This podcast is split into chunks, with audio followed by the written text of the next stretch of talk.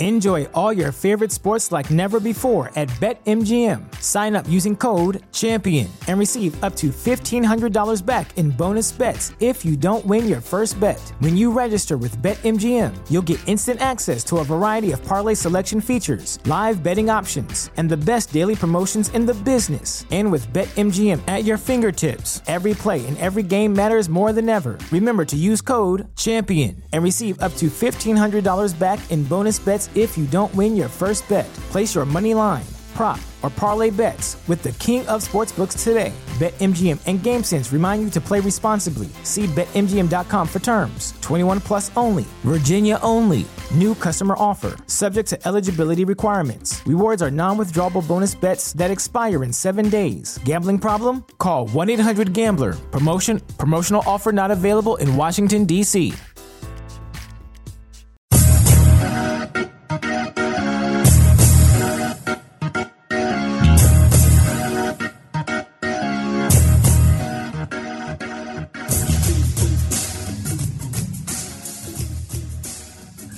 and welcome to the Over and Back Classic NBA podcast. I am Jason, and with me, as usual, is Rich. Hello, Rich. Hello, Jason.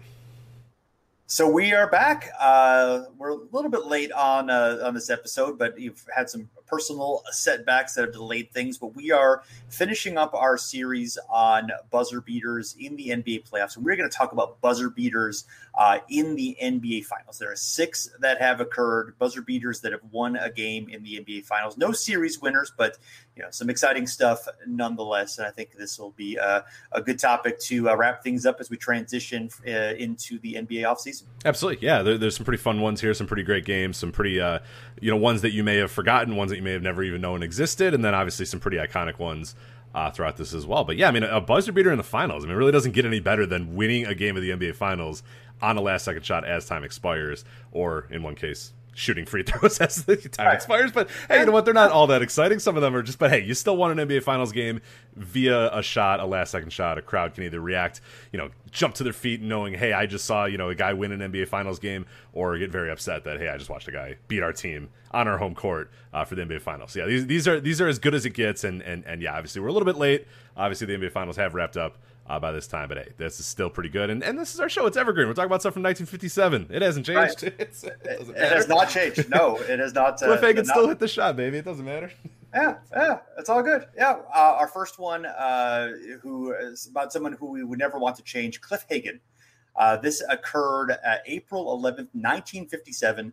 Uh, this was Game Six, 1957 NBA Finals. St. Louis Hawks Boston Celtics, one of the great uh, finals in NBA history.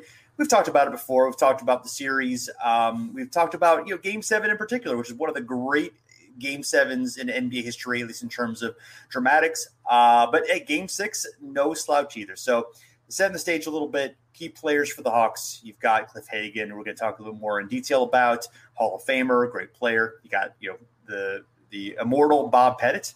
Uh, you got Ed Macauley, former Celtic, who went to the Hawks this year's hometown, St. Louis. You got Slater Martin, came over from the uh, Lakers dynasty. This game, not in one of his career highlights, he was two for 18 in the game, but uh, you know he, uh, you know, he was a standout in his career. Meanwhile, for the Celtics, they're rookies. You got Bill Russell and Tom Heinsohn. You got Bob Cousy, who's six for 20 in this game. But notoriously, uh, Cousy and his backcourt uh, teammate uh, Bill Sharman shot like something like four out of like 50 in uh, game seven. Game six, they weren't really hitting the uh, the, the, shots either. Um, Frank Ramsey, uh, also, uh, you know, one of the key players here, of course, the beginning of that Celtics dynasty. And, you know, as we're going to talk about here, the Hawks had a pretty good run as well. Um, this is the first buzzer beater in NBA playoff history uh, there's a, there's one um, from Bob Harrison in the 1950 finals for the Lakers. Uh, it's a near half court game winner. It's often described as a buzzer beater, but actually there was time left on the clock for that one. You'll see it if you if you search for it. You'll see a lot of descriptions of it as a buzzer beater. Not technically a buzzer beater. Still, you know, impressive, great shot, but not a buzzer beater. So want to clarify that. Um, yes, uh, but you know this series just you know really a doozy. Um four games in the series had a margin of just two points in the finals. Three of them won by st louis including obviously game six here to it uh, the final one would also be a margin of two but would not go st louis's way. Uh, getting into Cliff Hagan, big college star at Kentucky. Uh, actually ended up uh, being involved in a, uh, a scandal at uh, Kentucky, Kentucky, a point shaving scandal that um, involved the 1951 national championship game. So the team was uh, suspended for his senior um, season. Uh, did end up getting managing to uh, get uh, drafted though. He didn't get uh, banned from uh, this, unlike some of the uh, future scandals. Um, was actually drafted by the Celtics, but had a, a, commitment of two years in the military before his NBA career began. And when he was ready to join, the Celtics had the chance to draft Bill Russell. That, well, they did get the rights to Bill Russell. The Hawks actually drafted Bill Russell. So um, so uh, Hagan and uh, Ed Macauley traded to the Hawks for the rights to Bill Russell. Um, and you know, Hagan no slouch. I mean, obviously the Celtics won the trade, but you know they the Hawks did get two Hall of Famers for it, including most of the career of Hagan, who was a two-time uh, All NBA second team, six-time All Star in the NBA and the ABA. Um, helped the Hawks to a championship the next season in 1958, four Finals appearances in five years you know, pretty much was Robin to Bob Pettit's uh, Batman. You know, kind of just a, a, do everything forward. You know, had a great um, hook shot, kind of filled in the gaps and let uh, Bob Pettit, you know, be the star.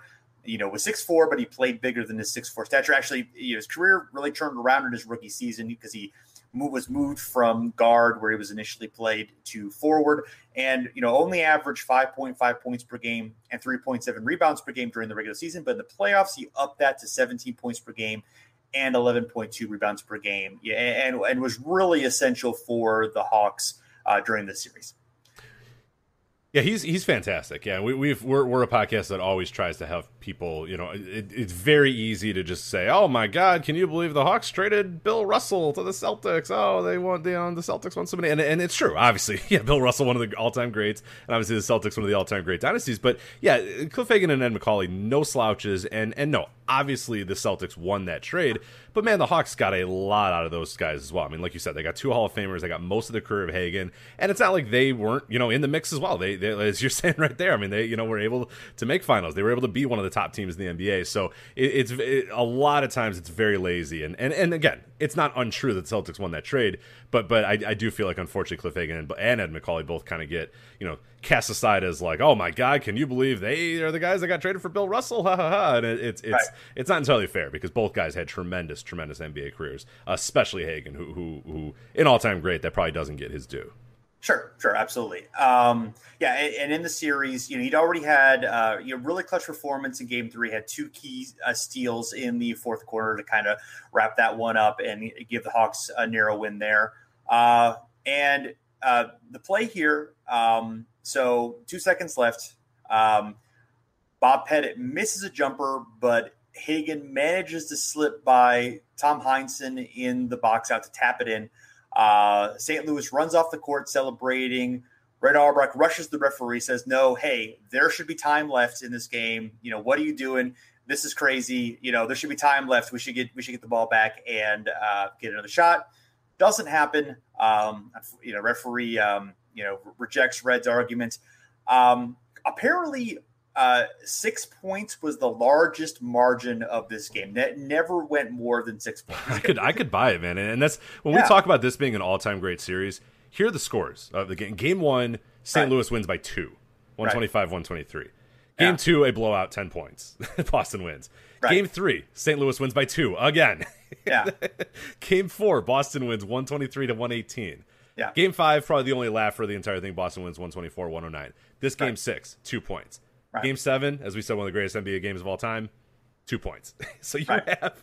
Yeah. that's insane. What a nut series. Insane. Yeah. Yes. The uh, Boston Globe's Jack Barry described it as the most spectacular and hardest fought of the greatest NBA final playoff series ever held. So, of course, you know, the league's only been around for seven years, but hey, it, you know, you know uh, hey, yeah, uh, you know, it, it's you know, it's it's definitely one of those it's games, one of those series. It's, yeah, that's certainly held, held up. Uh, yeah, obviously, we don't have you know a lot of footage of it, so uh, if you watch it, you know, how much would you enjoy? I don't know, but uh, definitely the dramatics, you know, the, the closeness of it, the um, you know all the all the back and forth twists and turns you know made it obviously um, very exciting for storytelling purposes um, you know hagan great player, also known for his tendency to get into uh, fisticuffs, especially during his ABA uh, stint. You know, and loose balls. There's a lot of good stories about him. Uh, you know, playing angry. Let's say. Um, absolutely, absolutely. Yeah, and you know, Cliff Hagan might have played angry, but we know something that might have made him happy. Oh, we do, and it is the performance package 4.0 Oh, Jason, the Olympics, Euros, baseball, major championships, and concerts are all in this summer. And you know what is not in, Jason? A wild and hairy bush. We know Cliff Hagan would not want to have uh, no. a wild and hairy bush. He's uh, yeah. You want to tame your pubes with help from our friends at Manscaped, the leaders in below the waist Grooming. Their fourth generation performance package includes the brand new Lawnmower 4.0. If an athlete like Cliff Hagan treats their body like royalty, we should stop saying that. I, the estate of Cliff Hagan might, right. no. might, be upset that we're, we're using his name in this case. So uh, this is not officially endorsed by the estate of Cliff Hagan, but uh, no. if an it athlete treats their body, it should be. Uh, if an athlete right. treats their body like royalty, why not treat your pubes like Olympic gold? Fellas, do the right thing by your balls and join the 2 million men worldwide who trust Manscaped by going with the code FANSIDED20. You want to let us know what's in that perfect package 4.0, Jason? Absolutely. Yeah. Inside, you're going to find Manscaped's Lawnmower 4.0 trimmer, the Weed Whacker ear and nose hair trimmer. That's the, a clutch. That's awesome. Oh, yeah. That's great. The Crop Preserver Ball Deodorant, the Crop Reviver Toner, plus two free gifts performance boxer briefs, and the shed travel bag. That's awesome. So you talk about a world class dismount into a post quarantine world. This package is the perfect package for your package. That was a lot of package in one uh, sentence yeah. there. And peak performance and more, two more P's. What alliteration! Uh, yeah. In whatever sport uh, you desire, as we said, the brand brand new Lawnmower 4.0 is here to take the podium. This fourth generation trimmer features a cutting edge ceramic blade to reduce grooming accidents. Thanks to the advanced skin safe technology, the Lawnmower 4.0 has a 7,000 RPM motor, a wow. new multifunction on and off switch that can engage a travel lock and gives you the ability to turn the 4000K LED spotlight on and off when needed for a more precise shave. Did I mention this trimmer is waterproof as well? This package also comes with a weed whacker to chop the worst weeds up top in both your nose and ear. Uh, this tool is a lock to take home the gold in the biathlon. Uh, Jason, yes. and uh, it Absolutely. is also also waterproof right. as well. So yeah, there's a lot of good stuff coming in this perfect package 4.0. Absolutely, yeah. This is just wonderful stuff here. Just you know, so many things. Just you know, uh, you've you've got the um, uh, you know they've they've also thrown in two free gifts. You know, the performance package 4.0, the Manscaped boxers, the Shed travel bag, and you know you can get 20% off free shipping with the code fansided20 at manscaped.com. That's 20% off and free shipping with the code fansided20 at manscaped.com. Achieve pubic glory this year with Manscaped. There it is. Pubic glory, folks. Yes. Pubic yeah. glory. Pubic glory. This Olympic season with Manscaped. fansided20, manscaped.com, 20% off plus uh, free shipping. Let's uh, go to a period where I'm I don't know if uh, this this they may have embraced the uh, the hairy pubes at this time in 1979, but you Maybe. know, hey, yeah. it's a different time, and now these days we don't embrace them as much. But in 1979, no. I think they may have. Okay. But yeah, hey, still okay, yeah. still still allowed in, in society. But uh, sure. Larry Wright is the man we're going to talk about here. May 20th, 1979, Who? game one of the Larry uh, Wright. Larry Wright, yes. Who is Larry Wright? Who is Larry Wright? Yeah, we're going to talk about Michael Jordan and Dennis Johnson and Jerry West. We've talked about Cliff Hagan, and now we're going to talk about Larry uh, Wright. So Larry Wright was a legend at Grambling, uh, but he had pretty humble beginnings in the NBA. Uh, but on this night in 1979, the NBA Finals, he took over. This is between the Bullets and the Sonics. Uh, key, key players for the Bullets Bob Dandridge, Elvin Hayes, Wes Unseld, the Sonics, Gus Williams, Dennis Johnson, who we'll talk about in a bit, uh, Jack Sikma, Paul Silas, Fred Brown. And yet, despite all those talented players, all those Hall of Famers, all those top tier guys, it is the Larry Wright show here. On this night, he takes over. He scores 26 points off the bench in game one of the NBA Finals. Uh, and we'll talk about it a bit. His most important shots of the entire game. Uh, it took a little bit, but uh, Wright had won a championship with the Bullets the season prior. Obviously, this is the rematch here, Bullets uh, and Sonics, and uh, and uh, he won it the season prior. But he'd only averaged 8.1 points per game and 19.1 minutes per game uh, in the playoffs that year. But he wasn't he wasn't exactly a nobody. I mean, we might not know who he is, and, and history may you know not really remember Larry Wright that much, but he wasn't a complete nobody. He had actually scored 43 points in a game back in October 1979. Uh, he had 30 a few months prior in 19 uh, in, in, in January of, of 1979 as well. But you know at this time he's he's he's still you know he's not those guys as we said you know the 1979 bullets they have several guys you'd expect to take over and win them an nba finals game you have elvin hayes uh, Bob Dandridge. Elvin Hayes averages 21.8 points per game in the in the regular season. Bob Dandridge, 20.4. Uh, Kevin Grevey, 15.5 points per game in the regular season. Future NBA executive Mitch Kupchak, he's got 14.6 points per game as well. Uh, Wes Unseld is starting to break down, but he's still, you know, he's freaking Wes Unseld. Like, you know, you could maybe rely on him uh, to win you a game here at this point. But no, it is none of those guys. It is Larry Wright who steps up in game one and has the game and the moment of his lifetime. So not only does he hit that last shot that we're going to talk about here in a bit, he connects on nine of his first 10 shots. He shoots 12 of 16 overall in the game. Uh, as far as kind of the final minutes of this and how we get to this point with Larry Wright, uh, the Bullets control most of the game. They lead by 18 in the fourth. 18 in the fourth. They feel 18. like they have it in the wow. bag. They do not. Lenny Wilkens' crew decides, screw this. We're not going down. They they get a furious comeback. They tie the game at 97 uh, with seconds left to go. Larry Wright drives to the basket. He's pretty much left open because it's Larry Wright. You're not going to guard Larry Wright. You're going to guard all those other guys that I mentioned. Dennis Johnson, though, quickly realizes, oh crap, nobody's guarding Larry Wright. I'm going to go over there, and he blocks Dennis, or he blocks Larry Wright. Dennis Johnson does and the Seattle Supersonics, they start celebrating. They've done it, but no, a referee runs in to say, no, no, no, no, not so fast. Dennis Johnson, you committed a foul on personal Larry foul. Wright, a personal foul. And this yeah. place sure. is up for grabs. It's in Washington, so thank God, because I, I don't know what these referees would be able to. We're going to talk about it in a bit. The referees needed security to get off the court, and they were, you know, in favor of the home team, just to give you an idea of how things went. If this was in Seattle, I don't know if these guys make it out alive because the Seattle Supersonics, every single one of them get off the bench and start screaming at this referee. Dennis Johnson is jumping up and down. He looks like seconds away from killing this man. Like I, I honestly think, right, right. Had, you know, had they been in Seattle and had the the crowd egged him on a little bit more, he may have done it. Or you know, Dennis Johnson, he doesn't want to, you know, commit murder on the for, for a basketball no. play, but he, got, he gets pretty close. He is just jumping up and down. Lenny yeah. Wilkens, who looks dapper as hell, by the way, in a, in a right. fantastic oh, yeah. suit here with some great uh, uh, a great collars here. He runs out and he's just like, "Are you kidding me? You got Jack Sikma, who's just these guys. They're dumbfounded. They say, "How can you call a foul on this shot of all shots?" And and you watch the replay, and it's not like there's not no contact,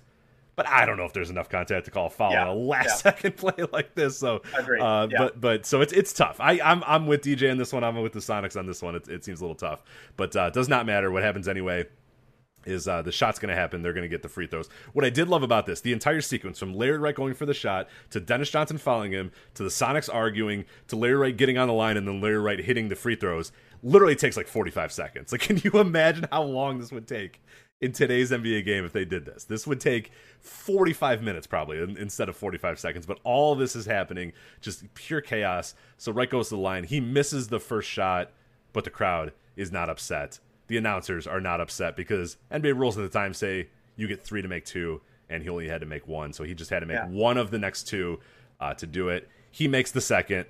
Crowd starts celebrating. He pretty much gets ready to walk off the court and then realizes, ah, I might as well take the third. Hits the third anyway, just for uh, safe measure, and uh, he does it. The uh, Washington, uh, the Washington Wizards, Jesus, the Washington Bullets win the game.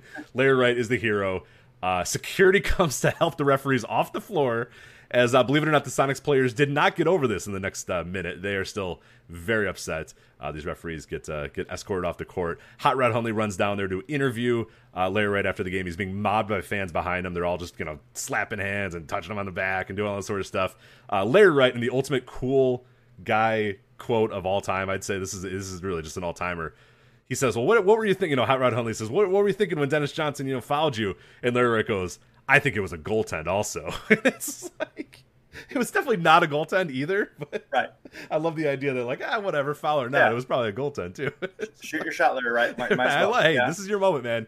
Go yeah. for it. Uh, but yeah, he just says he was cool, calm, collected. Uh, Hot Rod says, "Were you worried when you missed that first free throw?" And he goes, "Well, no, because I had two more to go." So uh, very odd. I mean, that's that's a rule in the NBA history that I always forget about. I always forget that it was a thing, and and and here was a big moment uh, where where it happened. But um, Larry Wright just kind of said, "Hey, I got three chances. I knew I was going to hit at least one." So Right. uh, that would be fine. So that that is it. There's lit for Larry Wright, and uh, a lot of people. I, I went to the YouTube video of this uh, this highlight in this clip, and a lot of people were saying, "Hey, Jimmy Butler brought me here. 2020 brought me here. All that sort of stuff that you see in the comments." And I'm thinking, man, I don't remember what what connection does Jimmy Butler and Larry Wright have? I don't understand.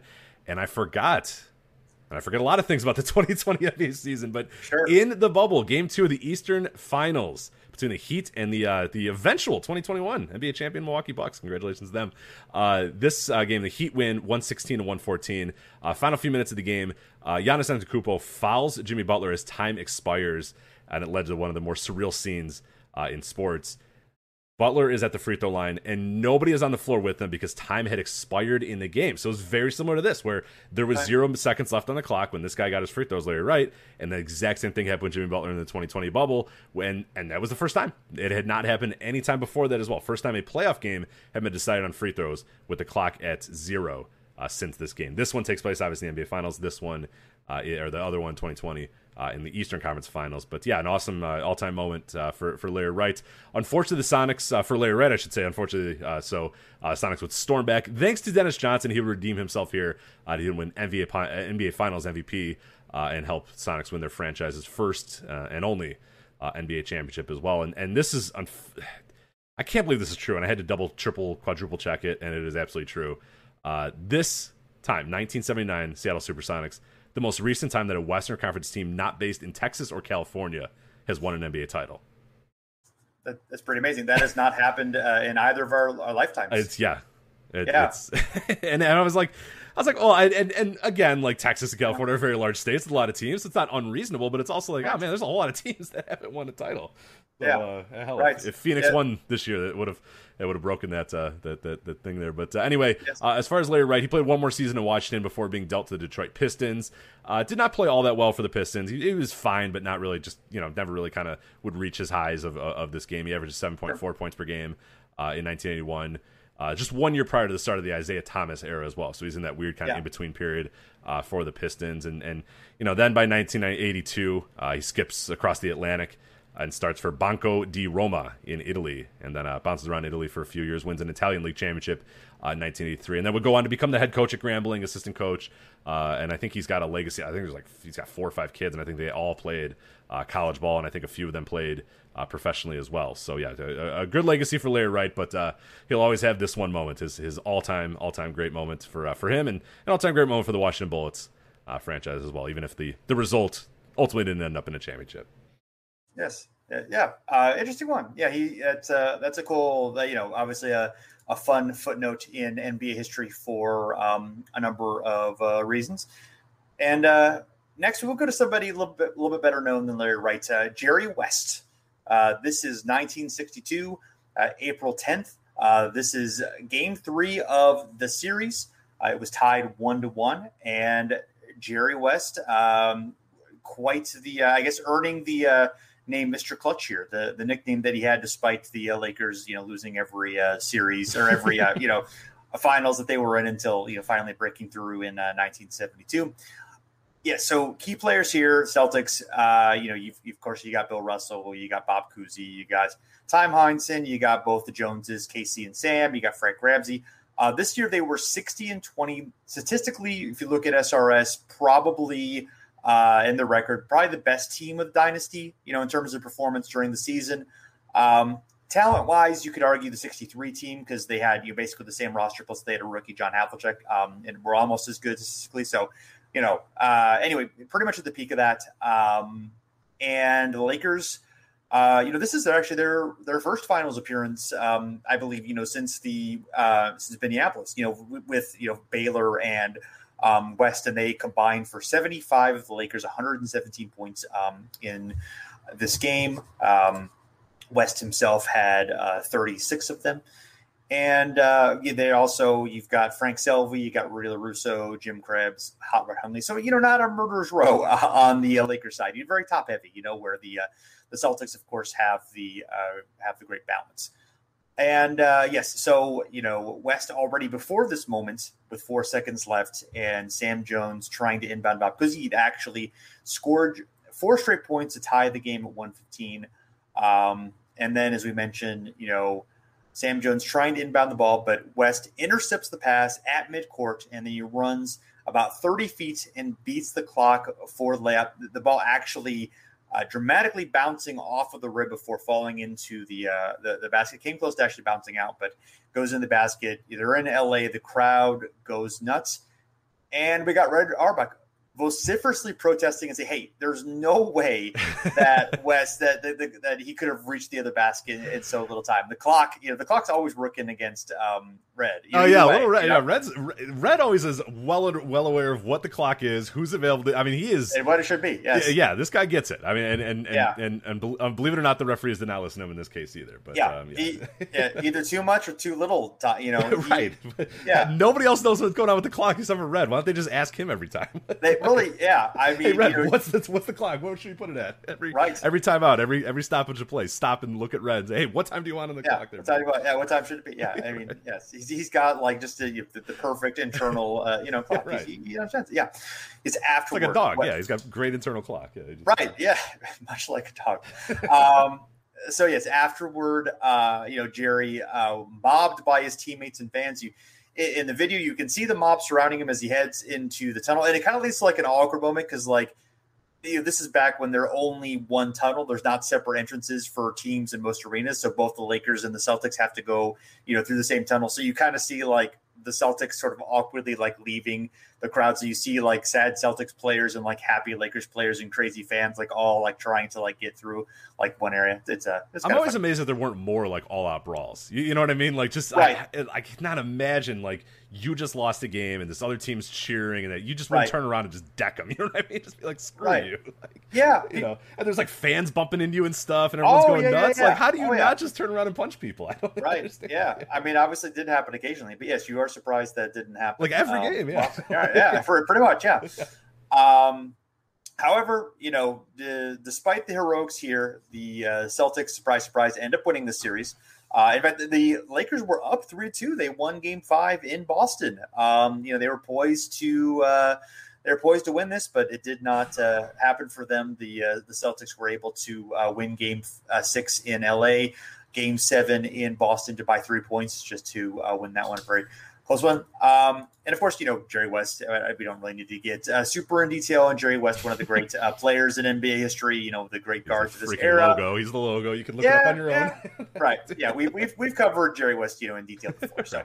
Um, we're not getting a lot, but you know, of, of, course, you know, when you think of buzzer beaters in the finals, that there's actually an even more famous instance in my mind, uh, 1970 um, in the finals against the Knicks, uh, where uh, West uh, ends up making a, a, basket from past half court in 1970 that uh, only tied the game. However, sending the game into overtime, the Knicks end up winning that game in overtime. I believe that was Game Five. I can't remember off the top of my head, but um, you know that. So that's obviously you know a, pivotal uh, moment in, uh, in in that game, a, a dramatic shot, but of course uh, did not win the game, so it doesn't count for our purposes, but still worth an asterisk, which we've just given.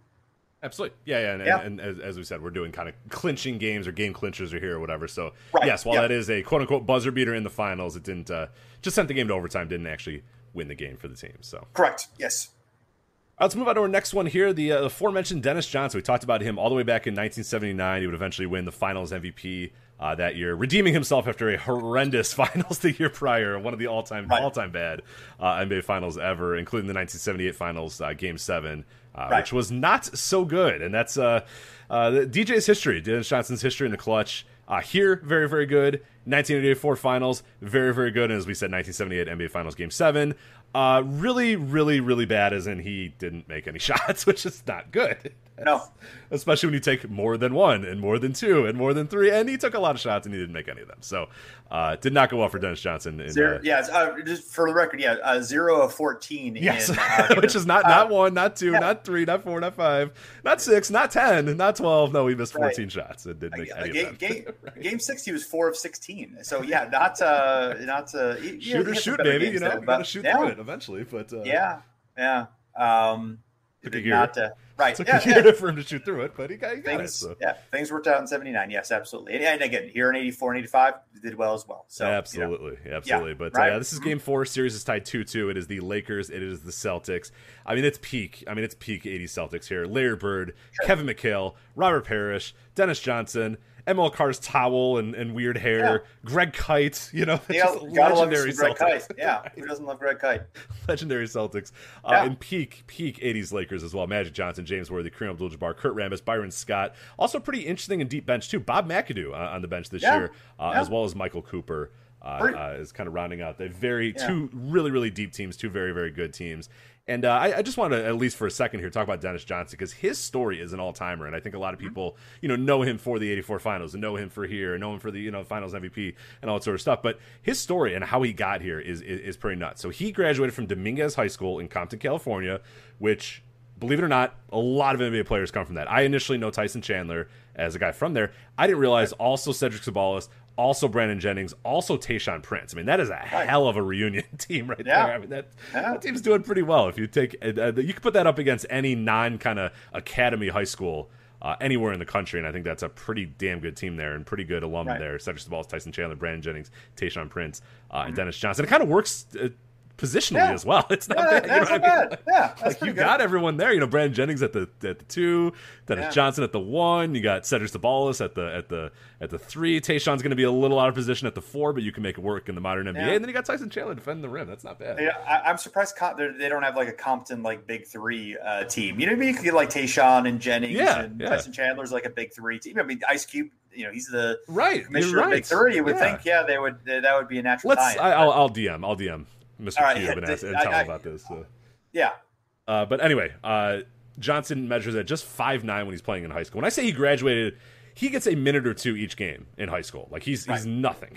so after high sure. school, he's not going to play college basketball because he doesn't play very much. He's five nine. He doesn't really play. Uh, he works several odd jobs. He gets a two dollar and seventy five percent hour job as a forklift driver. Uh, sure. plays with his brothers in summer league games uh, after work. Uh, during this time, he grows to a height of six three, which is definitely going to help you. Uh, and Jim White, who was the coach at Los Angeles Harbor College, uh, was watching Johnson play street basketball and said, "Hey, this guy, he's great at defense." And I can teach him offense. He, he he's got size. This guy can be good. White asks him to enroll. Johnson gave up his jobs and go for it. And in, in that first year, he helps the college win a JUCO state title, Los Angeles Harbor College. Uh, and DJ, uh, believe it or not, was not the easiest to get along with at that time, or well, ever, you know, really in his life. Uh, he's thrown off the team three times in two years. Uh, after the end of his JUCO career, two universities offer him scholarships. Azusa Pacific University eventually would just become Pacific University, and Pepperdine University. Uh, Johnson chooses the latter, and in his only year there, he averages 15.7 points, 5.8 rebounds per game, and 3.3 uh, 3, uh, 3.3 assists per game. It continues that reputation uh, for being a great defender, and then after that year, makes himself eligible for the 1976 NBA draft. Skeptical that any team would take him, but the Seattle Supersonics take a chance on him, select him in the second round of the 1976 NBA draft. Uh, Seattle is, of course, where he gets the nickname DJ, which I think a lot of people might not know. They might just think it's a Boston Celtics name. No, it was Seattle where he got the name because uh, play-by-play announcer for Seattle, Bob Blackburn, has to come up with it to distinguish himself, uh, distinguish DJ from his teammates, John Johnson and Vinny Johnson. So you cannot get away with just saying Johnson because there are three men that are Johnson on the team. So Blackburn refers to John Johnson as JJ, Vinny Johnson as VJ, and Dennis Johnson as, yes, you guessed it, DJ. So uh, as we mentioned here, Johnson has a very rough Game 7 in the 1978 NBA Finals, misses all 14 of his field goal attempts. Uh, he'd make up for it the next year, scoring 32 points a Game 4 overtime victory, then drops 21 points in the decisive Game 5 to become uh, the NBA Finals MVP and help the Seattle Supersonics win uh, the NBA Finals. And uh, as we said, tough to get along with at times. He clashes with Lenny Wilkens and he is traded to Phoenix for Paul Westphal. Uh, unfortunately, the Sonics finished 22 games worse in the next season, so he uh, obviously played a big role in that team uh, after two successful years uh, on the court. And guess what? Two frustrating years off the court. He has clashes with teammates, coaches, and owners. Johnson is on the move again, this time to the Boston Celtics for Rick Robey and draft picks. But this time it kind of all clicks and it all works. Uh, Dennis Johnson's offense and poise and defense helps the Celtics defeat the Lakers in 1984, uh, with Johnson uh, in particular uh, he's able to limit uh, Magic Johnson to a lot of another Johnson here. MJ, yeah. we'll call we'll call Magic Johnson MJ. Yeah, Not confusing sense. at all. There, I can't imagine no there's any yeah. other MJ in NBA history no, that no. we would confuse her. So yeah, we'll call Magic Johnson MJ. We'll call Dennis Johnson DJ, and that should make up sure. uh, make it very very easy to figure out here. But uh, yeah, he limits him to low scoring, uh, and and and really kind of helps, as I said, the Celtics win uh, the 1984 uh, finals. 1985 season, Johnson continues to play great defense, uh, earns uh, all defensive second team honors while averaging 16.9 points per game and 7.3 assists per game as well. He's a key part of this team. Celtics and the Lakers meet in the 1985 NBA finals again. And uh, DJ's big moment here comes in game four, scores tied at 105. Teammate Larry Bird has the ball in the last seconds. Magic Johnson had just hit a shot to tie the game. It's kind of an iconic moment as well, where uh, Magic gets this rebound, immediately puts up a shot, and he just starts pumping his fists as he walks his way uh, down the court. Bird has the ball. He smartly gets double teamed by Kareem Abdul-Jabbar and Magic Johnson because, of course, you would probably want to guard Larry Bird. Bird passes the open teammate, who's Dennis Johnson, and Dennis Johnson sinks the 19 foot buzzer beater. The Lakers try to call a timeout, but time has expired. Game over. Dennis Johnson hits the game winner here, wins the buzzer beater. Uh, eventually, Lakers would get the last laugh, though. They would win the series in six games. Uh, yeah. Johnson would get 16 point, uh, points per game and 9.5 assists per game in the series uh, as well. But uh, unfortunately, the Celtics did not win this game. But hey, this is not going to be the end for the heroics of Dennis Johnson. The next year, he's going to have the very famous Eastern Conference Finals thing where he hits the infamous late game layup. Larry Bird steals the inbound pass, passes right. it to DJ. DJ gets the layup. So yeah, the heroics they're still going to be there, and don't worry, the Celtics are going to be okay. They're going to win yeah. another Finals. So something a little surprising. Red Auerbach did not complain about the clock management of this game. yeah, you know, you guys got it good. Yeah, As yeah. Lakers call timeout, he goes, refs. You nailed yeah. this one, guys. Thank yeah. you for finally Thanks, listening to my advice. You, you appreciate it. it. Yeah, yeah, yeah. That's uh, that's good stuff. Yes. So uh, yeah, definitely, uh, uh, definitely good times there. We uh, go next to Julius Erving. This is the ABA Finals, Game One, uh, May first, nineteen seventy six. This would end up being the final uh, ABA Finals, as the merger would occur uh, later that summer. Uh, key players for the Nets, you've got Erving, you got Super John Williamson, you got Brian Taylor, you got the immortal Rich Jones. You, have, you feature NBA coach Kim Hughes. Um, for the Nuggets, a little bit more of a, a, star-studded cast. You got David Thompson, who was a rookie and just you know incredible uh, standout. Uh, Bobby Jones, uh, Dan Issel, Marvin Webster, and then longtime uh, Nuggets ABA original Byron Beck, uh, been with the Nuggets, uh, well the Denver franchise, who'd been the Rockets and then became the Nuggets um, during that time. So uh, yeah, so far every single finals buzzer beater that we've described um, in this uh, you know in this episode has come for a team that lost the series, but no longer. The uh, the Nets uh, won this series, and uh, Dr. J helped get them there in Game One. Forty five points in this game, twelve rebounds. You know, Erving's definitely you know already been carrying the franchise since he got there. You know, helped carry them to the 1974 ABA title. They looked like they were going to be headed there for a follow up in 1975, but they were shockingly upset by Marvin Barnes and the Spirits of St. Louis. We've talked about that in um, previous episodes. So uh, the Nets decide, hey, we're gonna, you know, um, we're, we're gonna shuffle things around, and they got uh, made some offseason trades with the with the Spurs that ended up getting them uh, Swen Nater. Uh, Chuck Terry, Kim Hughes, and Rich House Jones from the uh, Spurs. They gave up Larry Cannon, Mike Gale, and Billy Paultz.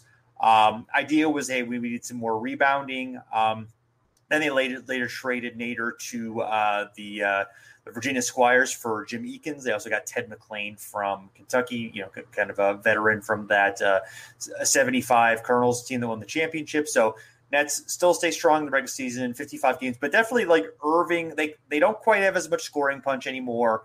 I um, mean, they still got Super mm-hmm. John there. We still got, you know, Brian Taylor still a great guard. So they they have talent, but not quite as much.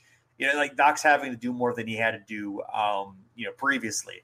Um, which you know is bad because he's a great player. Um, Nuggets, in the meantime, in their second straight 60 plus win season under Coach Larry Brown, and hey, they added uh, you know two future Hall of Famers, David Thompson and you know uh, Dan Issel from the Colonels, to you know just won the championship to an impressive crew of uh, young talent, and you know they got Marvin Webster, you know we got the other guys that we talked about as well. And uh, speaking of Webster, he had actually tied this game, um, and uh, leading to the Nets having the final possession um, with just a few seconds left, at 118 118. And there's video of this one too.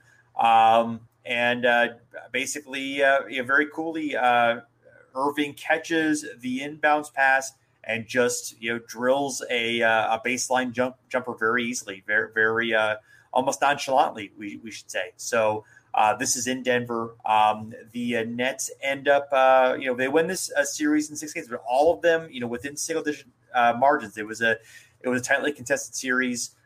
The Nets had to come make a big comeback in Game Six to win the championship um, at home.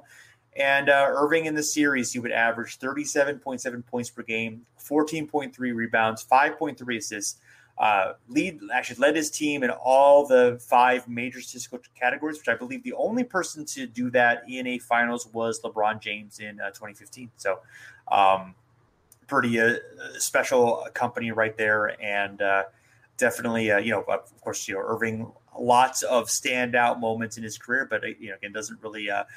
Uh, doesn't get much better than hitting a buzzer beater to you know to win a finals game. Absolutely, yeah. And if you watch the, the video of this, uh, as you said, it's so calm and so cool that I remember watch. I was watching. And I was like, okay, well, when's the buzzer beater? like, you know, right, oh, right. that's it. That's the buzzer beater. Because yeah. he just dribbles and just launches and just hits his shot. He's just like, yeah, I made it. Of course I did. like, you know, yeah, yeah. and there's not like you know this hysteria that you get a lot. of It's just like, yeah, no, I just won the game because I'm Dr. J. I'm cool. Like, yeah, there's just you know, he just rises up, hits the shot, it's over. It, it, it's it's just yeah, it's really really it just perfectly encapsulates this era of Dr. J. Just the coolest just the coolest motherfucker in the world. You know, right. it just yes. just rises yeah. up, the big fro hits the shot, boom, we're good. Yeah. Let's go home. Yeah, like, all. You know, let's, let's, party. Let's, let's go. That's, that's. I love it. It's it's it's great stuff there. Uh. And, and, yeah, as you said, that that you know the 2015 uh, comparison to LeBron James, we only got to you know lead his team in all major statistical categories. That, of course, was the year where like it was LeBron, and then the second best player was Matthew Dellavedova because everybody else was hurt. So, uh, right. an all-time great series from LeBron. Obviously, it didn't didn't work out. Golden State gets the you know wins the finals, but uh, yeah, just an awesome, awesome series as well. So yeah, for for Dr. J to be in that company, having watched that series live and, and see what LeBron was doing in that time, and like you said, those numbers: thirty-seven point seven points per game, fourteen point three rebounds per game, five point three assists. I mean, it's just yeah, that's that's insane stuff from Dr. J there. Yeah, for sure. Uh, then we'll go to our final final buzzer beater here. It's been this long since one has happened.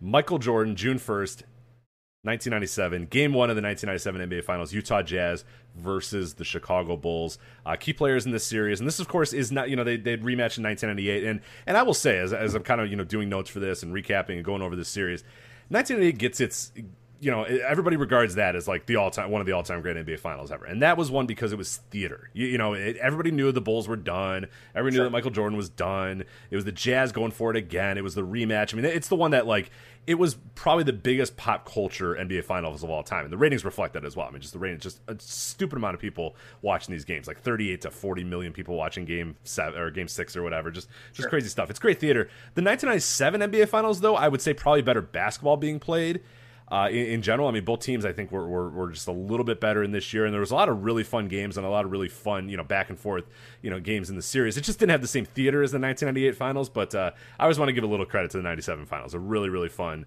uh, series, but. Anyway, key players are going to be the same for, for pretty much both series. Uh, for Chicago Bulls, you have Michael Jordan, Scottie Pippen, Dennis Rodman, and Toni Kukoc is kind of leading the Bulls. Uh, the Jazz, uh, similarly, Karl Malone, John Stockton, Jeff Hornacek, Bryon Russell. There's good players on both benches, but it's really those guys, and it's really largely the top two guys leading everything. In the Bulls, it's Jordan, Pippen, and, and, and Rodman, and eh, I guess Kukoc gets a, a, decent amount of credit there. And sure, the Jazz sure. are pretty much 100 percent Malone and Stockton, with a little bit of help, yeah. you know, from the other guys as well. But uh, it's not Greg Ostertag that's leading these guys to the, uh, the, the NBA Finals. It's Malone and it's Stockton. Uh, sure. but uh, yeah, the final shot here is going to be Michael Jordan hitting a shot against Bryon Russell. uh, man, oh, who knew? I heard that before. Yeah, yeah the early yeah, yeah. this a bad omen for the Jazz in the future. It gives the uh, right. Chicago Bulls an 84 to 82 victory. Yes, 82 or 84 to 82. Uh, but uh, yeah, going into this series though, the Bulls and the Jazz want to combine 133 regular season games, uh, the second most uh, in finals history. Uh, Chicago comes into this game just barely missing back to back 70 win seasons and had to settle for a tremendously disappointing 69 and 13 record. Just uh, just hysteria in Chicago of I, what's I, wrong with the Bulls. like, I mean, why even bother at that point? You know, right? They should have just yeah. sat the this cancel the finals. Yeah, right. It was there's right. no point. Yeah. What is? I mean, this team is. We got to. There's got to be answers here. 69 and 13 is not good enough. It's not right. good enough. No, no. Come on, guys, get it together. But anyway, the right. Bulls uh, get to the playoffs. They sweep the Washington Bullets in the first round. They beat the Atlanta Hawks. Your Atlanta Hawks in five. My games. Atlanta Hawks. Yes. Yeah. You're, you're, you yeah. love the 1997 Atlanta Hawks. Yeah. Yeah. and then uh, defeated the Miami Heat in five to make their second straight NBA Finals. Uh, the Jazz they finished 1997 with a franchise record 64 wins. Uh, MVP Karl Malone. They finally break through to the top of the Western Conference, and uh, you know we'll talk about their finals and or, their path to the finals. And if you listen to previous episodes, you might know that hey, I remember why they got to the finals. And yes, uh, they sweep the Clippers in the opening round. They beat the Lakers in five games. They take down both LA teams, uh, and then as we discussed in the prior episode of the series, they put the Houston Rockets away with John Stockton's buzzer beater in Game Six of the Western Conference Finals to get the Utah Jazz finally to an NBA Finals after many many years of getting so so close, uh, but never over the hump. And this is the Bulls' fifth finals appearance of the decade, and this is the Jazz' first ever appearance uh, in an NBA Finals. Uh, but as far as this game, this game one, uh, the Bulls trailed by one in the fourth. Uh, they were able to grab, grab an 81 to 79 lead after uh, Scottie Pippen blocks Antoine Carr uh, then made a three, uh, three pointer with one minute and 11 seconds remaining in the game. John Stockton comes back and answers with a three of his own uh, with 51.7 seconds left in the game to give Utah an 82 to 81 lead. Michael Jordan then gets fouled. He goes to the line. He makes only one of two free throws. Oh, wow. I thought this guy was clutch. I thought so too, but apparently yeah. not. Yeah. There's ice water in those veins. There's no ice water. He yeah, just choked. No. Yeah. 35.8 seconds left. Game is tied at 82. Then Karl Malone is fouled by Dennis Rodman with 9.2 seconds left. A huge blunder. How could you foul Karl Malone with 9.2 seconds left to go and gives Utah a chance to get the lead? And this is a very famous moment here where Scottie Pippen says that he walks up to Karl Malone and says, Just remember, the mailman doesn't deliver on Sundays. Boom. And then Karl steps up to the line and misses both free throws. He did ah. not deliver on this Sunday. Jordan gets the rebound, quickly calls the timeout, 7.5 seconds left. And you know who's getting the ball here. And like we talked about in the prior series, uh, prior game winners against the Cavaliers with Michael Jordan. I mean, you know, Jordan's probably taking the shot. I mean, I guess he, you know, he's passed to Paxson. Yeah. You know, later where he's going to pass in the series, he's going to pass to Steve Kerr for big shots. But I don't know. I take my chances with John Paxson or, or Steve Kerr. I'm probably going to bring somebody else to, to Michael Jordan. But yeah. no, he gets the ball. He dribbles a bunch. Then he launches a 20 footer and it goes in. And the Bulls win. Jordan casually pumps his fist in triumph. It's an iconic image, you know, and obviously in his career, and it is over.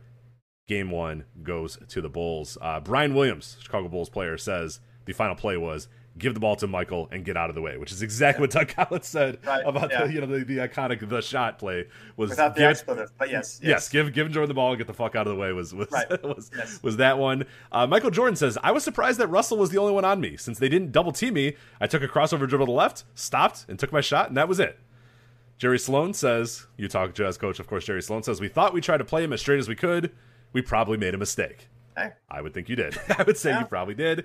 And uh, yeah, this was uh, another uh, iconic game and what would eventually become a very iconic, triumphant, dramatic six games. Uh, game five was the famous flu game.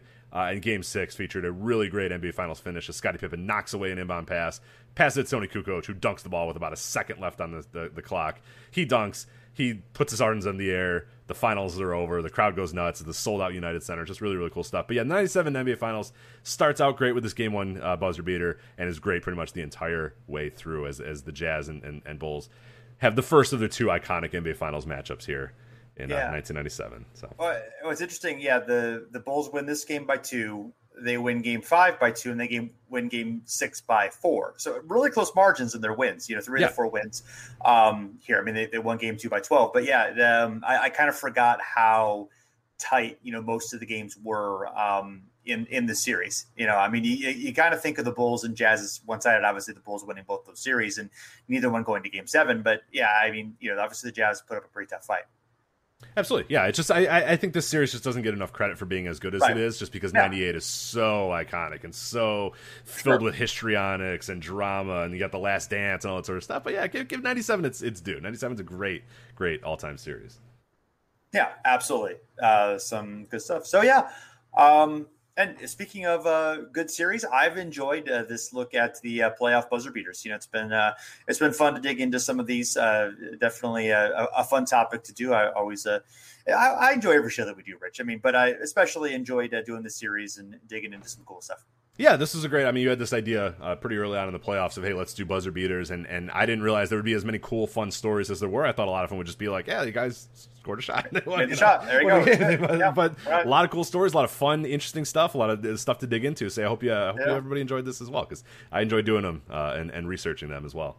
Cool. Yeah, and you know, thanks everyone, of course, for uh, you know who listens to the podcast, who uh, you know gives us uh, feedback. You can find us on Facebook and Twitter at Over and Back uh, NBA, and uh, you know you can also uh, you know we're, we're part of the uh, Step Back at uh, Fansided. You find lots of great uh, NBA content there. You know, if you're into what you're doing, uh, listen, you know, give us a rating review on one of the podcast platforms. If we're not on and one that you like, let us know and we'll try to get there. And um, yeah, thanks everybody for listening, and we're back again soon.